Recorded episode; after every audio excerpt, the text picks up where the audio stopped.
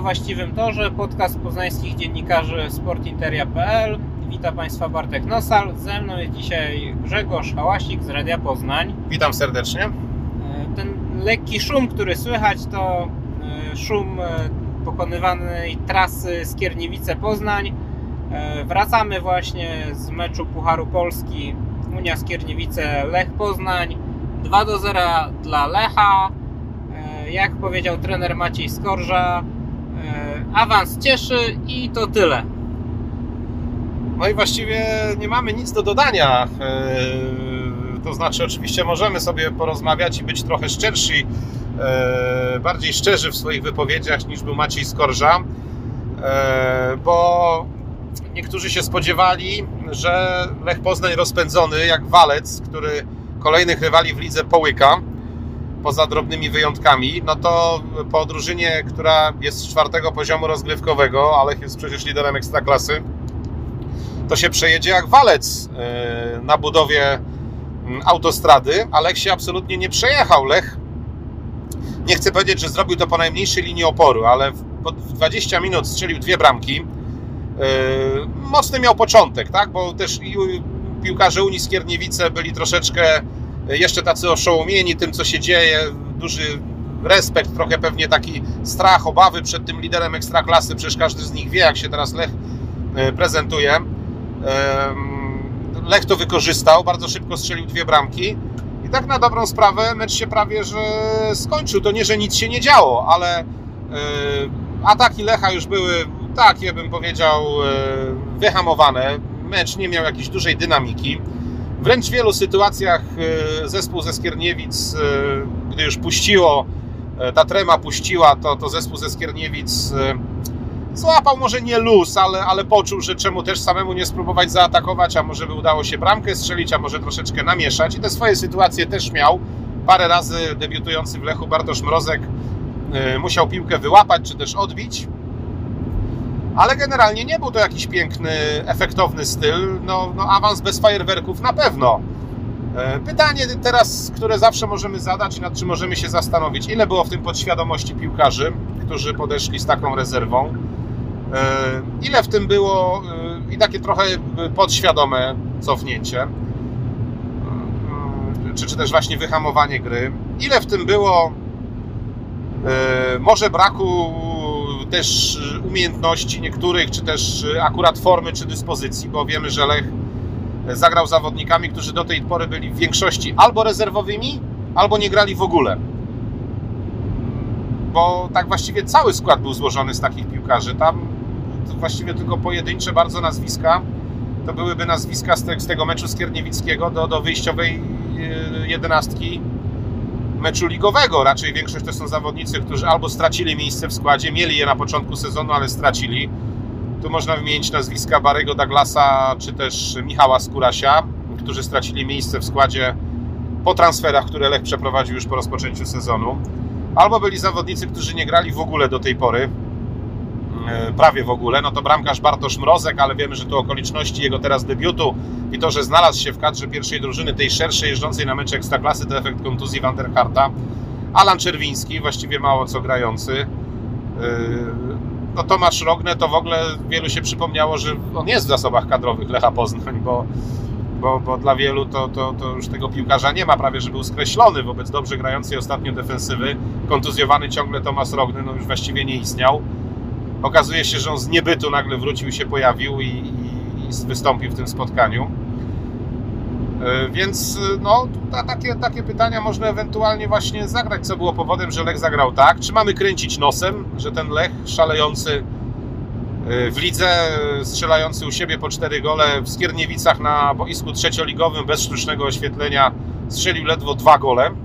Tak Wiesz co, tak no. naprawdę... Mm nie mam zamiaru kręcić nosem e, na wynik tego meczu, e, co być może część kibiców e, robi. Raczej zastanawia mnie to, czy, czy Lech po prostu nie powinien zagrać trochę lepiej, trochę szybciej, czy nie powinien lepiej budować akcji, być bardziej dokładny i czy piłkarze, którzy e, no biją się tak, o pierwszą jedenastkę i to tak naprawdę jest dla nich mm, jeden z bardziej poważnych testów. E, czy, e, czy faktycznie ten test e, zdali, tak? To jest tak naprawdę mm, trochę e, rozmowa o tym, czy Lech nie powinien wygrać wyżej. No, nie powinien, znaczy mógłby, byłoby pewnie miło, ale moim zdaniem powinien zagrać e, właśnie trochę e, w sposób lepiej zorganizowany, bardziej dokładny i bardziej skuteczny, o czym mówił też trener Maciej Skorża. My tutaj w Skierniewicach porozmawialiśmy oczywiście z osobami z klubu, z Unii. Gdzieś tam e, słyszeliśmy jednym uchem, jak kibice między sobą rozmawiają. No i e, z jednej strony mm, tu było takie oczekiwanie, że, że, że Lech wyjdzie tym faktycznie trochę silniejszym składem. No, myślę, że było to oczekiwanie trochę na, e, na wyrost. tak. E, Natomiast jakby drugi taki pogląd przed meczem, czy, czy obawa związana z tym właśnie jak Lech wyglądał w Ekstraklasie, to czy przypadkiem tu się nie skończy jakąś dwucyfrówką, tak? Czy się nie skończy jakimś 0,10 i tak dalej. E, I dla mnie to też było przewidywanie na wyrost. E, Natomiast być może e, to, będą takie opinie wyrażane faktycznie na świeżo, bez analizy meczu na wideo i tak dalej. E, Natomiast poza Danim Ramirezem trudno jest mi wskazać e, osobę, która można by tak jednoznacznie powiedzieć, no nie, no to jest e, gość z ekstraklasy wsadzony faktycznie na mecz e, z trzecioligowcem.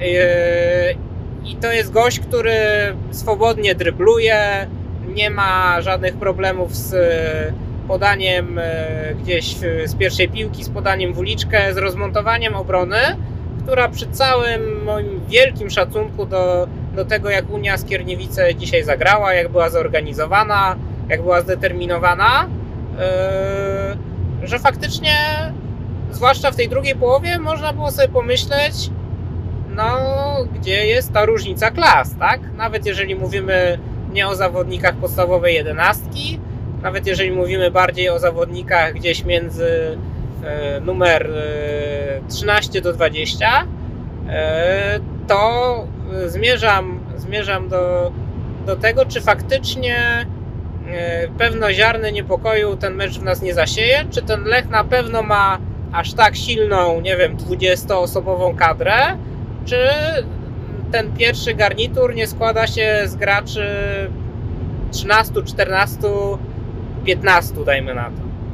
Wiesz co, e, szukając odpowiedzi na, na, na Twoje pytanie, odpowiadając trochę na moje, e, tak się zastanawiam, że mm, troszeczkę ten przeciwnik e, zdeterminował to, jak to wyglądało, że przewrotnie, ale na tle silniejszego rywala, myślę, że wyglądałoby to lepiej, jeśli chodzi o Lecha Poznań. Bo teraz tak, cofnijmy się trochę do meczu ze Skrą Częstochowa. Mocno kręciliśmy nosami po meczu ze Skrą Częstochowa i też właściwie padały podobne tezy. Czy ktoś tutaj z tego drugiego garnituru ym, y, przekonał trenera Macieja Skorży do tego, że powinien grać w pierwszym składzie? I takich pozytywnych odpowiedzi po tym meczu ze Skrą Częstochowa nie było za wiele. I podobne wypowiedzi były piłkarzy, y, którzy wtedy w Mixzonie wypowiadali się w szatni, tak samo i było teraz. Na przykład dam odpowiedź Artura Sobiecha. Wtedy po meczu ze Skrą Częstochowa też go pytałem właśnie, że to tak wyglądało troszeczkę e, mimo wszystko bez jakiegoś szalonego stylu. A mówię, w pucharze to jest nieważne, ważne, że wygraliśmy i to wygraliśmy 3-0 pewnie, więc właściwie co tu narzekać. I to samo dzisiaj powiedział. No, mocny miał udział przy bramce, gdzie ta bramka była samobójcza. On tam naciskał tak, na, e, na, na zawodnika drużyny gospodarzy i, i zmusił go do błędu do, do swojaka. Sam bramki nie strzelił, ale też odpowiedział: Najważniejsze, że wygraliśmy w pucharze, celem jest awans i to jest najważniejsze. Nic innego nie ma znaczenia. Więc e, myślę, że troszeczkę ten rywal mimo zdeterminował. I teraz na potwierdzenie tej tezy e, możemy przytoczyć ostatni mecz e, z Wisłą Płock, choć ta wymiana kadry w spotkaniu z Wisłą Płock nie była taka, jak w tym spotkaniu. Aż po takie głębokie rezerwy Maciej Skorża nie sięgnął w meczu z Wisłą Płock, jak sięgnął w Skierniewicach, czy też nawet w meczu ze Skrą Częstochowa. Mm, Jak również, y, no, ten przeciwnik y, y, jednak był inny, troszeczkę mocniejszy, ale też jednak tych zmian trochę było. E, I już y, tych piłkarzy, którzy grali mniej, oceniliśmy o wiele wyżej niż w dzisiejszym spotkaniu. Bo całkiem przyzwoicie oceniliśmy Radosława Murawskiego, e, przyzwoicie oceniliśmy Barego Douglasa, e, przyzwoicie został oceniony też Dani Ramirez, myślę, za ten występ z Wisłą Płock. No i przyzwoity był wynik meczu, który nawet przez moment się nie układał, tak? bo Wisła bardzo szybko wyrównała po bramce na 1 do 0 Bartosza Salamona. E, Więc myślę, że na tle mocniejszego rywala wyglądałoby to też troszeczkę inaczej. A tutaj e, to, że rywal był słabszy i Lech szybko, bo po 21 minutach dokładnie prowadził 2 do 0, miało to wpływ, jak się ten mecz dalej potoczył. I tutaj też właśnie odpowiadając i na pytanie, które sam zadałem, i na to, które ty zadałeś, chyba podświadomie nastąpiło takie cofnięcie, że, że to się tak yy, nie chciało kleić, jakby powinno się kleić, jeśli chodzi o postawę Lecha w Skierniewicach. Tak myślę. Ilu tych piłkarzy Lech ma, jak ma głęboką kadrę, no to myślę, że trochę te mecze odpowiadają na pytanie Maciejowi Skorży, bo myślę, że też w stanie jest rozczytać, kto po prostu się jednak gdzieś tam nie nadaje, nie nadąża, kto zagrał na takim małym wstecznym ręcznym hamulcu. Tutaj myślę, że trener Maciej Skorża myślę, że potrafi to rozróżnić, albo teraz ma ból głowy, żeby właśnie rozróżnić to, na kogo można w trudniejszych bojowych warunkach jeszcze z tej grupy zawodników postawić, a na kogo jednak już chyba nie. Ja też y, zdaję sobie sprawę, że zupełnie inaczej funkcjonuje zespół, kiedy właśnie e, mamy taką mniejszą rotację jak w meczu z Wisłą Płock, tak? Kiedy wsadzamy e, dajmy dwóch, trzech piłkarzy e, z troszkę e, głębszego składu do podstawowej jedenastki, a inaczej kiedy, e, kiedy faktycznie jest ich zdecydowana większość, tak jak e, było to tutaj e, w Skierniewicach. Nie miał ten mecz wielkiej historii. My gdzieś sobie te historie szukaliśmy, mm, szukaliśmy ich przed meczem, trochę dookoła. Tutaj akurat mecz był rozgrywany dzień po informacji, że w Skierniewicach powstanie e, zupełnie nowy stadion, no bo faktycznie ta jedna z trybun, e, trybuna, która nie była dopuszczona do użytku, no to już przypominał nam taki trochę skansen, gdzieś lata 90. E, ławki drewniane, także tu możemy pogratulować Skierniewicom, że ten stadion będzie nowy. To będzie taka gruntowna przebudowa. Trybuna na półtora tysiąca e, miejsc, e, także to zaplecze będzie tu wyglądało zupełnie inaczej. Może Unia Skierniewice e, awansuje do drugiej ligi i rezerwy Lecha Poznań. Tutaj na, już na nowy obiekt kiedyś przyjadą, zobaczymy. W każdym razie mecz faktycznie samą wizytę, sam fakt, że byliśmy w Skierniewicach pewnie sobie zapamiętamy, ale czy za 2-3 lata z samego meczu będziemy coś pamiętać, e, to już tej pewności nie mam. Natomiast patrząc na historię Lecha w Pucharze Polski, nie najnowszą, ale taką gdzieś e, z początku tej dekady e, 20-220, no to chyba dobrze, że tego wyjazdu nie będziemy szczególnie wspominać, bo Lechowi zdarzało się e, wracać w smutnych okolicznościach, tak? E, czy to ze Stalowej Woli, e, czy za trenera Rumaka z Grudziądza i z Legnicy. Tu też mimo wszystko za sprawą tej różnicy klas, tak jak mówię, y, jakiegoś szczególnego wspomnienia z y, miasta niedoszłej śmierci samobójczej Stanisława Wokulskiego mieć nie będziemy. Nie, no zupełnie mecz, mecz bez historii, wyprawa bez historii, bo nawet około piłkarskich żadnych historii tutaj nie było. e, z tym związanych, wyjazd bliski, właśnie nie było jakiejś wielkiej egzotyki. Kolejny stadion na, na mapie Pozna... na piłkarskiej mapie Lecha Poznań odhaczony i to tyle z tego meczu, ale, ale tak jak mówisz, chyba dobrze, bo dlaczego my wspominamy Grudziądz? To, to było bardzo podobne, też tak nieduże miasto z niedużym stadionem, no może troszeczkę tam chyba lepszy w tym Grudziądzu jest e, i, i też byśmy, gdy Lech, gdyby wtedy w 2012 roku bez jakichś większych problemów rozprawił się z Olimpią Grudziądz, to w ogóle byśmy o tym meczu nie pamiętali, nie mówili. A tak Grudziądz wkroczył na, na listę wstydu. E, no i tutaj całe szczęście, że, że nie wskroczył, ale umówmy się, prawdopodobieństwo wysypania się Lecha w Skierniewicach było bardzo znikome. Właściwie no nie było, no nie oszukujmy się. Nie wiem, co by musiało nastąpić, żeby taki rozpędzony Lech w takiej formie będący miał jakieś kłopoty. Nawet gdyby ten skład, który dzisiaj wystąpił, e, miałby jakiś słabszy początek, nie osiągnąłby tego, co, co tutaj w 21 minut udało się osiągnąć, czyli strzelić dwa gole, no to myślę, że byłoby ratowanie się zmianami i tymi zawodnikami, którzy jeszcze byli na ławce rezerwowych, żeby ten wynik ratować. No nie było paru i tak piłkarzy z pierwszego składu, bo czterech zawodników właściwie w ogóle nie przyjechało do, do Skierniewic, tak? Bo nie było e, Bartosza Salamona, nie było Mikaela Iszaka, nie było Pedro Tiby, nie było Lubomira Szatki, czyli czterech właściwie podstawowych zawodników w ogóle nie przyjechało do Skierniewic.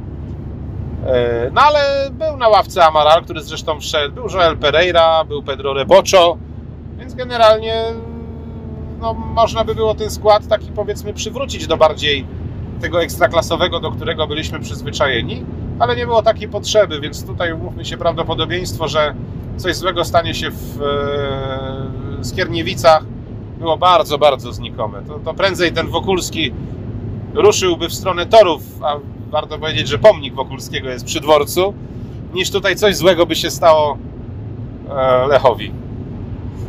Mm, mm, to jest też. E, wydaje mi się, że ta pewność, o której mówisz, e, no to musimy ją też wiązać z tym, jak trener Maciej Skorża tę drużynę zbudował do tej pory, jak ją buduje i myślę, że dobrze oddaje to wpis jednego z kibiców, chyba, chyba Krzysztofa e, na Twitterze, który przyznał, że zapomniał o tym dzisiejszym meczu, tak? Też z racji e, pory rozgrywania 13.30 w środku dnia roboczego. On napisał, że jakby z góry e, był przekonany, że Lech nie będzie tu miał żadnych kłopotów w Skierniewicach, że zwyczajnie gdzieś o sprawdzaniu wyniku tego meczu w trakcie dnia e, zapomniał, wyleciało mu to z głowy. Eee, chciałem spytać, e, gdzieś płynnie przechodząc do, do sytuacji w ekstraklasie, czy ty jesteś już powoli e, w grupie osób, która uważa, że e, to wszystko się dobrze skończy, tak to nazwijmy, czyli mniej się zdziwisz, że Lechowi uda się wygrać w tym sezonie ekstraklasę, czy jednak mniej się zdziwisz, jeśli to mu się nie uda? Wiesz co, o tym rozmawiamy już właściwie od paru tygodni i też niedawno gdzieś chyba w programie telewizyjnym w Farklubie też wyraziłem taką opinię, nie pierwszy raz, że właściwie y, wszystko na co patrzymy związane z Lechem Poznań robimy przez pryzmat y, tego, co jest za nami że tak jesteśmy yy, przykro nauczeni tym, co się z Lechem działo ostatnio, jak się potrafił spektakularnie i wysypać, i, i przegrywać, i, i nie osiągać czy, yy, sukcesów, że tylko czekamy na to, kiedy tutaj się stanie coś złego. Yy, I to nas troszeczkę w naszym myśleniu o Lechu Poznań, no niestety determinuje, przytłacza wręcz. Yy, chciałbym już nie być, ja jestem coraz spokojniejszy. Ja byłem spokojny przy 1 do 1 E, w meczu z Wisłą Płock e, przy Bułgarskiej ostatnio. Ja byłem spokojny przed wyjazdem do Skierniewic, że tu się nic złego Lechowi stać po prostu nie może. Ale zawsze gdzieś jakaś klapka się otwiera z tyłu głowy, że to się jeszcze może odkręcić. No, Lech nie wygra wszystkiego do końca. Lech może wpaść w jakiś kryzys. Tu się dużo rzeczy może jeszcze wydarzyć. Łatwo oczywiście snuć optymistyczne plany, jeżeli dobrze idzie, tak? Bo jeżeli oglądamy Lecha wygrywającego 4 do 1, 4 do 0, 5 do 0, to nam się nie śni, że taka drużyna może zacząć kiedyś przegrywać, że przecież to zawsze tak będzie. No na pewno nie będzie tak zawsze. Nie będzie i Lech nie skończy, podejrzewam, z jedną porażką w tym sezonie w Ekstraklasie, tylko jeszcze coś tam przegra. Może nie za dużo, może więcej, ale jeszcze jakieś mecze na pewno przegra, na pewno będzie remisował. Ale to powiedzmy będą podknięcia wkalkulowane. Natomiast y, no, mam nadzieję i tak powoli nabieram takiej wiary, że, że Lech będzie no, zespołem mocnym, odpornym na wszelkie jakieś turbulencje i w jakiś kryzys po prostu się nie wpędzi. Ale jednak zawsze tak potem pomyślę, o kuchnia, przecież to było tak, tak było blisko tutaj, tak? Tutaj było o jednego karnego w finale Pucharu Polski. O tam jeden mecz tam od, od jakiegoś tam nie wiem, sukcesu, czy, czy, czy, że w zeszłym roku w ogóle to 11 miejsce, nie? To już był cały sezon właściwie męczarni z Lechem Poznań, więc no cały czas gdzieś tam to do głowy wpada, że, że jesteśmy naznaczeni, czy kibice Lecha są naznaczeni naprawdę takim niebiesko-białym cierpieniem, bardziej niż radością niebiesko-białą. Ja wręcz zaczynam się zastanawiać, to chyba jest podejście optymistyczne, ale też w nawiązaniu do tego, o czym mówisz, że, że te pojedyncze mecze, potknięcia w pojedynczych meczach będą się Lechowi przytrafiały. Czy paradoksalnie w tej sytuacji Lecha, w której jest, w tej sytuacji kadrowej, w tym sezonie nie będzie mu, nie byłoby mu trudniej, czy nie będzie mu trudniej wygrać Pucharu Polski, gdzie właśnie jedno potknięcie sprawia, że do widzenia, niż yy, ekstraklasy. Wiadomo, że w Poznaniu cel jest yy, jeden i jest nim Mistrzostwo Polski. Natomiast yy, Puchar Polski też jest trofeum, którego już dość dawno nie widzieliśmy w Gablocie w Poznaniu, którego nie widzieliśmy dawniej niż Mistrzostwa Polski, bo przecież ostatni wygrany finał to jest finał e, Franciszka Smudy, to jest finał, w którym e, Sławomir Peszko strzelał gola, a później te finały były już tylko i wyłącznie bardzo przykre. E, także to pytanie z punktu widzenia optymisty, czy nie wydaje ci się, że o Puchar Polski Lechowi będzie w tym sezonie trochę trudniej niż o wygranie Ekstraklasy. A mówi się, że Puchar Polski to najkrótsza droga do europejskich pucharów, ale faktycznie szczególnie wobec braku dwóch meczów, no łatwiej się wysypać, tak? Bo ten system to nawet promuje te drużyny troszeczkę słabsze, bo wiadomo, że słabszy zespół na mocniejszego na ten jeden mecz zawsze się spręży. Ale gdy dochodzi do rewanżu, no to ten mocniejszy na ogół się ogarnie. Przypominamy sobie błękitnych Stargar. To jest wręcz y, książkowy przykład tak, tej tezy. A y, te wszystkie wstydliwe odpadnięcia Lecha Poznań, Stalowa Wola, Grudziądz, y, Legnica, to był jeden mecz, tak, na który się ten słabszy zespół zmobilizował, wygrał z Lechem i możliwości rewanżu już nie było. Z Błękitnymi była możliwość rewanżu i Lech jak najbardziej się zrewanżował i zagrał wtedy w finale, który jak wiemy i tak zakończył się niezdobyciem Pucharu Polski przez kolejorza. Natomiast i to jest trudność Pucharu, że to jest jeden mecz. I pamiętajmy, że no cały czas jest losowanie, wszyscy są w jednym kotle, nie ma żadnego rozstawienia. Zresztą tytułem czego Lech miałby być rozstawiony, jak w ostatnim sezonie Ekstraklasy był 11, a, a w Pucharze Polski też, też no, nie zbliżył się do finału. W związku z tym no, na pewno trudnością jest to, że to jest jeden mecz, tu się powtórzę. Ale też nie będzie kadrowych eksperymentów, jakby coś się miało wymknąć, tak? Jeżeli Lech w następnej rundzie e, wylosuje kogoś mocniejszego niż zespół pierwszoligowy czy, czy drugoligowy, na razie jeszcze nie wiemy kto awansuje, ale trzecioligowców raczej już w kolejnej rundzie nie będzie, ale drugoligowcy jak najbardziej mogą być, e, no to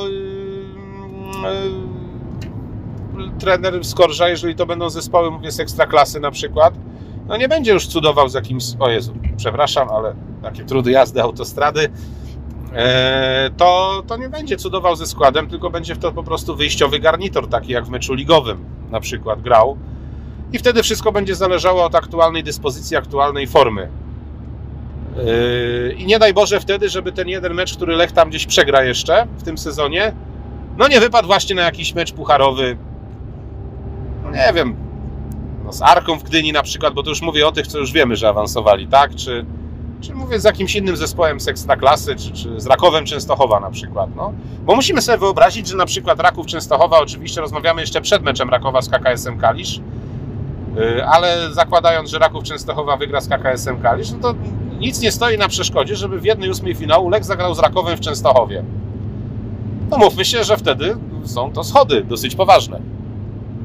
No, być może niektórym e, wciąż e, trudno jest to przyjąć do wiadomości, ale to właśnie Lech i właśnie Raków e, nie tylko są na szczycie tabeli, ale też w tych prognozach statystyków, którzy opierają się na rankingu ELO, no to właśnie Lech i Raków te szanse na Mistrzostwo Polski mają zdecydowanie, ale to zdecydowanie największe.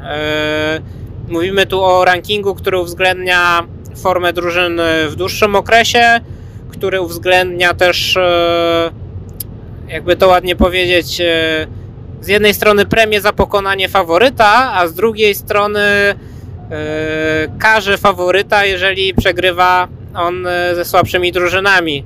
I to też między innymi sprawiło, że Legia Warszawa, która ten ranking ELO miała wysoki też ze względu na swoje mecze w europejskich pucharach, teraz po tych ostatnich porażkach w lidze jej szanse na Mistrzostwo Polski zmalały, czy wręcz skarlały najpierw gdzieś do 6-8%, a teraz już gdzieś do 3%. I my, my tu nie będziemy się zajmowali Legią Warszawa, bo, bo można mieć wrażenie, że od tego jest wystarczająco dużo innych programów. Natomiast to właśnie Lech i Raków te szanse mają zdecydowanie, zdecydowanie największe. Gdzieś po 30-40%, tak to jest szacowane. Ja się zastanawiam, czy wyda- uważasz, że mm, gdzieś do świadomości kibiców i samych piłkarzy przebija się to, że Raków Częstochowa, ok, zdobywca Pucharu Polski, ok, wicemistrz Polski, ale jednocześnie drużyna, która nie tak dawno do tej ekstraklasy wróciła, jest rywalem numer jeden Lecha Poznań Polsce, w ekstraklasie, a może też i w Pucharze Polski. W Pucharze Polski na pewno. Tym bardziej, że jeden mecz może zdecydować o tym, czy, czy z tego Pucharu Polski wylecisz, czy nie. W ekstraklasie zdecydowanie jest w tej chwili rywalem numer jeden. Świadczy o tym tabela, bo, bo Raków ma mecz zaległy, traci 3 punkty do kolejorza i to może się okazać, że jeżeli Raków rozegra ten mecz zaległy, no to gdzieś tam ten wynik zostanie wpisany. Jakbyśmy te tabele sprawdzali potem po czasie, uzupełnione o ten brakujący wynik Rakowa, to one mogą wyglądać inaczej, tak? Chociaż Lech ma bardzo dobry bilans, w związku z tym jest duże prawdopodobieństwo, że nawet jak Rakowowi dopiszemy 3 punkty, to i tak Lech będzie wyżej w tabeli.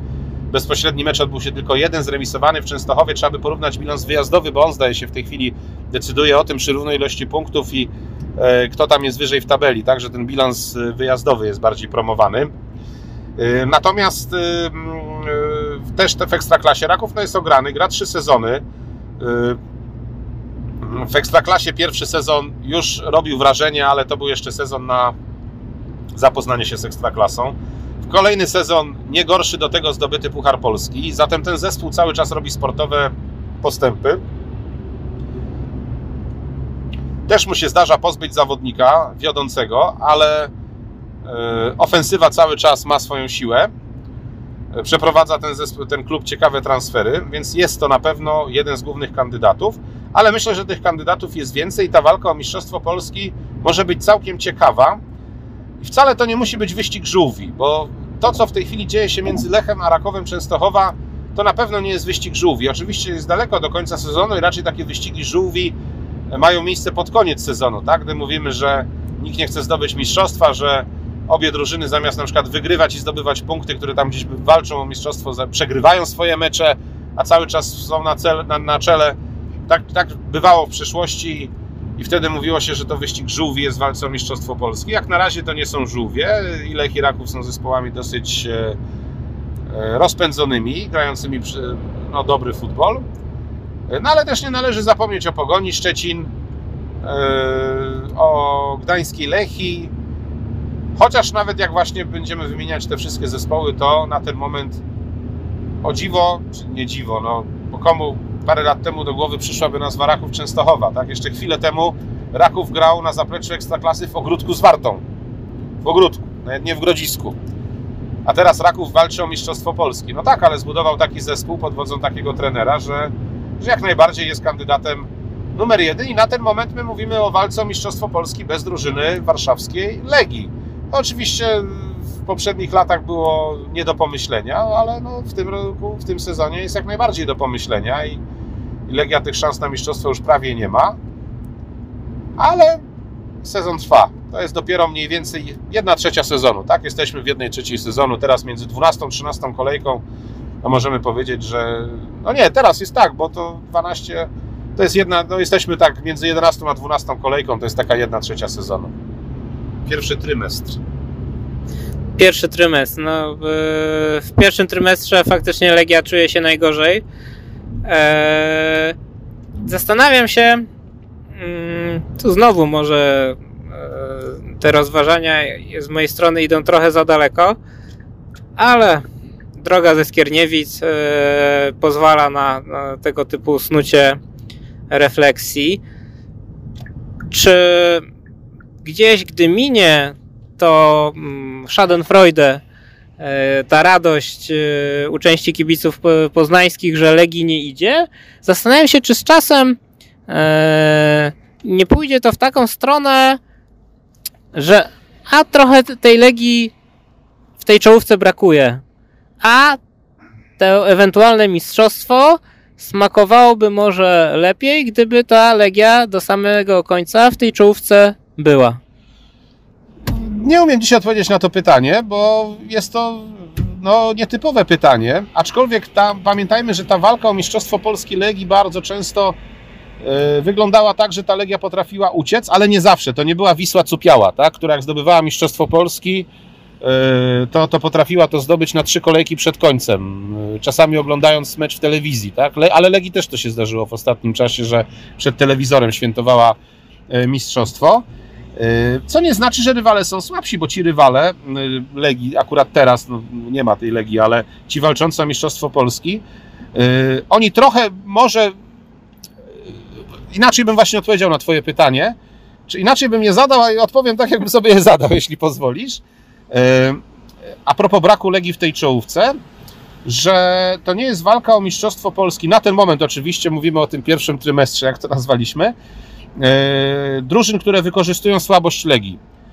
To, są drużyny, które oczywiście słabość Legii sprawia, że jej nie ma w czołówce, ale te drużyny e, są w czołówce dlatego, że są mocne. I gdyby Legia była oczywiście mocniejsza, to nie znaczy, że Legia byłaby dużo, dużo przed Lechem czy przed Rakowem Częstochowa, a Lech i Raków teraz grałyby tak, jak grają. Spójrzmy na dorobek punktowy. Lech mało tych punktów stracił do tej pory. Czyli jeżeli ktoś tych punktów od Lecha zdobyłby więcej, e, czyli na przykład, nie wiem, prawie że wszystkie możliwe, to tych punktów nie miałby dużo więcej. Państwo wybaczą, płacimy teraz za autostradę, e, to do tych punktów nie miałby jakoś szczególnie dużo więcej, więc e, na pewno od razu na starcie możemy, nikt na szczęście tego argumentu jeszcze nie wyciąga, ale z czystym sumieniem możemy powiedzieć, że Lech i Raków nie są mocne dlatego, że Legia jest słaba, tylko są mocne dlatego, że dobrze grają. A że Legia gra słabo, to jest jej problem. Tak to... bym to ujął. A czy jej będzie brakowało? Czy ja wiem, mecze z Legią zawsze będą elektryzowały i jeżeli Lech zdobędzie Mistrzostwo Polski, no to nie zdobędzie go Legia, że będzie niżej. Myślę, że nie, jeszcze Legia będzie troszeczkę wyżej, aczkolwiek teraz no, niewyobrażalne jest włączenie się Legii do walki o, o Mistrzostwo Polski. No, przegrała tyle meczu, że ewentualnemu mistrzowi Polski po prostu, przepraszam, nie przystoi już tyle meczów przegrać. No ale jeszcze dwa trymestry przed nami.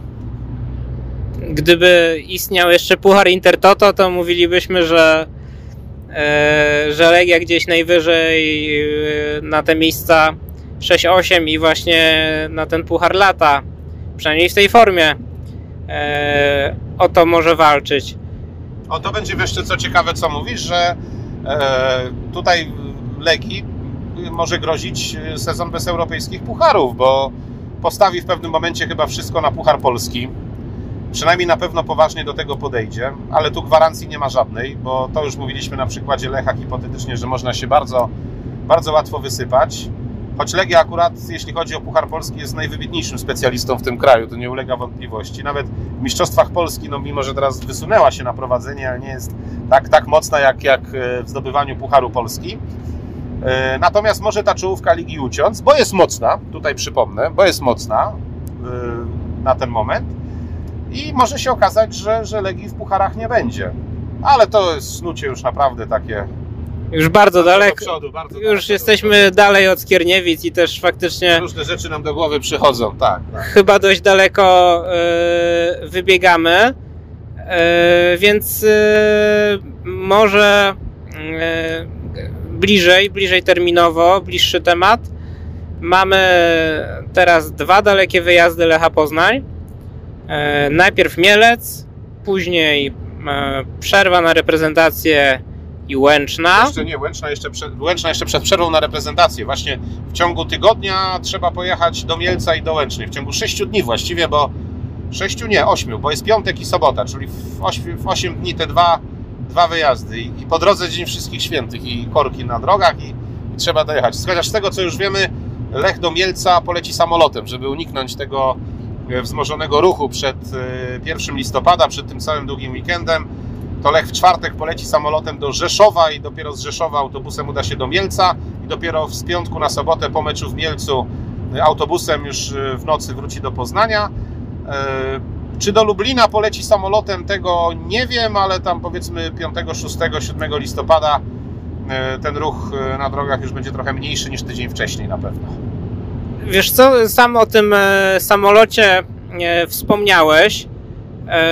Mnie zagadnął na, na Twitterze wczoraj jeden z kibiców, który wpis na swoim blogu, czy też na stronie, czy to był też głos kibica na stronie kkslech.com.